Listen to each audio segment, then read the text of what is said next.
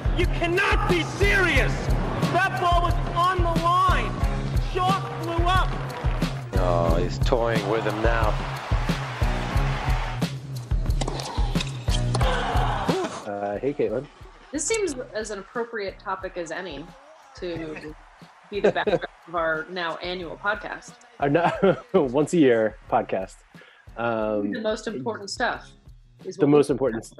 Yeah, we don't. We have a tennis podcast where we don't talk about points or rallies very much. So the fact that there are no points or rallies right now shouldn't slow us down too much. and it hasn't. It's And it definitely hasn't. normal molasses-esque pace of our recording schedule. But you know, anytime I can get with you is time well spent. Um, Yes, You, though, have been watching some tennis. I've been. tennis, but some tennis. It sounds insane. Yes, I have watched some, some tennis.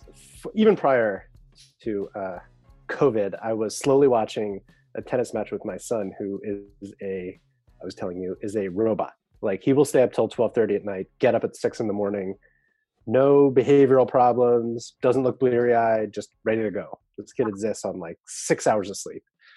Um, doesn't nap too much. It's crazy. And so sometimes when I'm just like at my wits end, the end of the night, uh, I when it happened in the past, I would just like, oh, I'll just watch some tennis. And one time I was just organically surfing around YouTube for old matches because it was midnight. And we started to watch the round four, 2013 full match, Australian Open, jo- Djokovic and Stan. And uh, we've been watching it five minutes at a time. We're m- almost through the second set. And it's going to take, so mind you, this was um, 12 10 in the fifth and the first set was fast but after that all the sets are like seven six seven five six four so it's like a five hour match so it's going to take Our is the five minute increment uh, like an attention span related?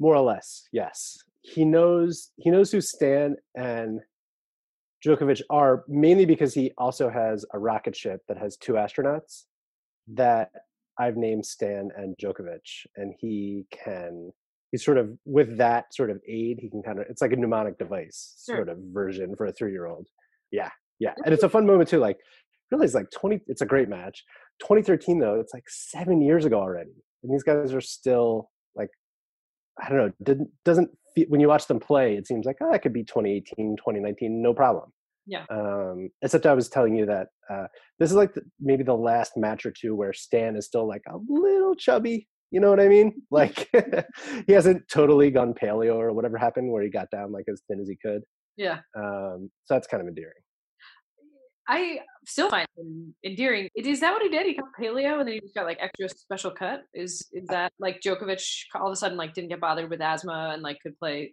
five five set matches back to back to back to back after Right. but paleo is that kind of the the prevailing wisdom? I you know what I don't know. I mean, I know for sure with Djokovic because he like has talked about how like in the fifth sets you can really feel it. And remember, we were like once we found out that he uh he was eating like a special kind of honey from New Zealand. Right. we are like preoccupied with like what could this what could this honey possibly have um in it that other honey doesn't. But uh but yeah, I don't know the specifics about about Stan, but like clearly he's like a more fit dude than he was earlier in his Oh career. sure. I mean I think Yeah. he was like photographed nude a whole bunch um Wow. In the last couple of years. Oh, that's right. He was in the body issue. Yeah, mm-hmm, that's Body right. of two of ESPN, and then for some reason he just kind of kept turning up, kind of like you know nude. I don't know if it was just the same shoot and they just had like a lot of B roll. He's the Matthew McConaughey of the tour now. Just no shirt. he just can't keep a shirt on him. I guess. Right. No matter what photo shoot, he insists. Like I don't need my shirt, right? You want me to just go ahead and take this uh, off? I, Sir, this is the Wimbledon gala. You really not appropriate here. please put it back. well, I have to say, I mean, I have encountered some epics. I recently, in the last week, have been really ruminating on the Goran Ivanisevic 2001 final against Pat Raff, Raf- about Rafter, yeah, sure. which was an epic match. Yeah. Um, and some weird conflagration of events happened where I was asked to go on this Irish podcast called The Second Captains, okay. which is one of my favorite shows. Uh, it's pr- mostly about football, aka soccer, but um, they do other sports. And they were like, "Well, we were thinking back about Wimbledon, and you know what we would miss and we thought we would talk about some of our favorite matches and i was like well that Djokovic i mean that um Ivanisevic uh, Pat Rafter final in 2001 was one of my favorite matches I can remember where I was watching it I remember wow. like praying along with him and then again through some weird like kind of uh you know alignment we happen to have interviewed him for the podcast this week for the Racket Magazine podcast um and it was it was just Renee and him but he talks about the other half of the match like what was happening how you know what he was praying about you know he only like had a couple shirts because he kept giving them away to the crowd and Tacchini hadn't given him too many shirts and head gave him a brand new racket and he was playing so shitty up until the tournament that he was like well i might as well fucking play with this new racket because who cares i can't play sure. worse so it was just yeah. like amazing to get the backstory so it's really kind of put me in this like space of like oh man what are those matches that i like super super super enjoy um, and maybe I haven't been creative enough because all I've been thinking about is championship matches. But here you are going yeah. back to like a very, very deep cut. Now, was this just like algorithmic chance that landed you on this fourth round 2013 Australian Open match? Or did you just kind of like seek it out? Uh, it must have been probably algorithmic although although i have made like a conscious effort because i have gone back and watched a lot of the championship matches. It, but this is a sweet spot of like I actually didn't know who won this because remember Stan beats him the next year. I think it's the next year, and then has that weird final against Nadal, right, where Nadal's basically hurt but Stan wins. Oh yeah, so right. I, I couldn't remember whether it was 2013 or 2014. Although I'll be honest, once I saw the shirts, the fashion, I was like, all right, this is the one he loses. well, watching it in five minute increments, you you're you're likely to forget by the time you guys make it to the fifth set. I mean, this is gonna yeah. year. yeah, maybe like, years. Years. I mean, it's a weird. It's like an art project kind of thing where you really start to like. We're already into the minutia, but like you really start to grind down on like how often they're cutting back to each player between the points and like who's getting like more of the close-ups more and it's clearly like okay like Djokovic is the star here like you definitely yeah. have that feeling but actually early in the match you know, Stan starts to be like, you know, like a crazy good ball striker that he can be, right? And uh and then they they kind of start to give him more of the Hollywood type treatment because he's hitting these like unbelievable one hand backhands up the line, right? Where yeah, where it's like really really fun to watch. But I do highly recommend good players where you can't quite remember who won, which is hard, right? Like if you follow it a lot. But I feel like 2013 is far enough back yeah. that I not so proud as that I can't admit that. Yeah, I'm, I was not sure who won this one. Sure. No. When when you yeah. sent the link, I had to look it up um, and yeah. to the end of the match, which has a great ending. But let's not yep. spoil it for you four years in the future. Um, sure. But also, like you know, Wawrinka like is one of those players who can beat the best players at their yes. best when he is somehow at his best. And Djokovic has been the victim of that in a couple of slam finals. Oh, so it's oh, a yeah. compelling enough match that I feel like if you were to watch like any but the most sort of storied Federer Djokovic's, for example, you'd always see him, you know, losing to to Novak. Uh, same with like Andy Murray, right? Like yeah, oh my god, Andy Roddick. I mean, is there a match you would want to watch of Andy Roddick's where he's playing Federer? Right. right. Yeah. He just gets, I mean, the, the, there is an almost full one where he got blasted at the Australian Open, where it's like considered one of the best matches that Federer's ever, ever, ever played. Uh, I did watch part of that. It was, it was like hard to watch. I mean, I, I like Roddick a lot. It's like, oh man. yeah. You don't want to watch a blowout, even if it's perfect tennis from one of the players, right? Like that's not, it's compelling. The, the drama is what's compelling. Exactly. And, and at the time, it's like, oh, it sucks for Roddick. But then, like, watching it now, knowing that he never won another major, it's extra painful because you're like, oh, yeah, this was a decade of his life was getting beat in the quarterfinals of slams by Federer. That was 10 years of this very good tennis player's life. Uh, I mean, to his great credit, he still seems willing to joke about it. Like the, does, uh, yeah. the volley challenge, which could not be more boring for me. Not to poo-poo an effort to bring us all together in strange times, but like Roger Federer like hit a bunch of volleys against the wall. Also, right. he's wearing those shoes, those new shoes that he's invested in, those on um, yeah. Swiss shoes, which I don't know how you feel about it. They they look about as cool as if you like taped a cheese grater to the bottom of your sandal. yes, yeah, yeah. Probably not mm. accurate. Like I don't think a box grater is actually what they look like, but I can't like something. They look so clunky and pedestrian. It's yeah. like like went fishing in an, a you know like a, a an appliance drawer and Right. you made some shoes in the garage and you're like hey honey how about these and then your like wife would be like eh Okay. right. Couldn't couldn't couldn't be f- further from his uh from his usual like like he was wearing the hat and the vest and everything. Like those shoes just don't match the Federer look all. no they're off brand they're off, Off brand very off brand. Yeah. although maybe this is a good time to reassess that brand was he always that smooth or did we just like the way he like hit his backhand do you know what i mean like was he himself that smooth or does he just have like a kind of pan-european accent and like he looks good in a suit because they all look good in suits because they're like tall and skinny you know what i mean i'm not trying to like- bash Federer here like you know he's good no, no. This is a hot take. We should take him down right now. this Okay. is the time right now I mean, did he? He did have the weird ponytail that he wasn't like totally committed to there for a while. Yeah. Uh, really ear early on. I wouldn't say he was like a super stylish dude right from the get go, and had some weird facial hair for a while. I think. the only thing i've like Okay. emotionally bought during this time Mhm. Um, I've been lucky enough to get some like weird free shit in the mail, which has happened since we started the magazine. Like I'll get like random stuff to kind of try or play with, which is really fun. But I ordered some um quite expensive Birkenstocks, okay. like more expensive than usual because I think Birkenstocks are already pretty expensive. Yeah. And they showed up at the house, and Claire was like, "This is clearly like one of your free things, right? You didn't you didn't pay money for these." And I was like, "Uh, Well. you know, they're good for the footbed." Which I don't know if that's true. But that's what Federer's shoes look like to me, like all Yes. function, no form.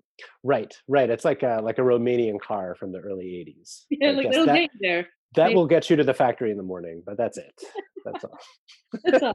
um, but the reason I brought up Federer and the challenge is uh, Andy Roddick very gamely brought up on Twitter in response, like, Fed, we both know that uh, I can't really volley. You know more than most. And it sort of had, you know, his brand has now become such being a good sport about um, his losses. And even at the time, he was sort of famously quippy in press conferences. I wonder if he's allowed it to consume him himself too much, you know? Interesting.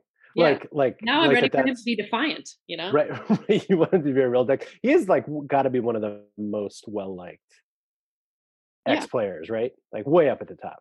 Yeah, he's funny, he's affable, he's like he seems to have nothing but like praise heaped on him by other players and like organizers.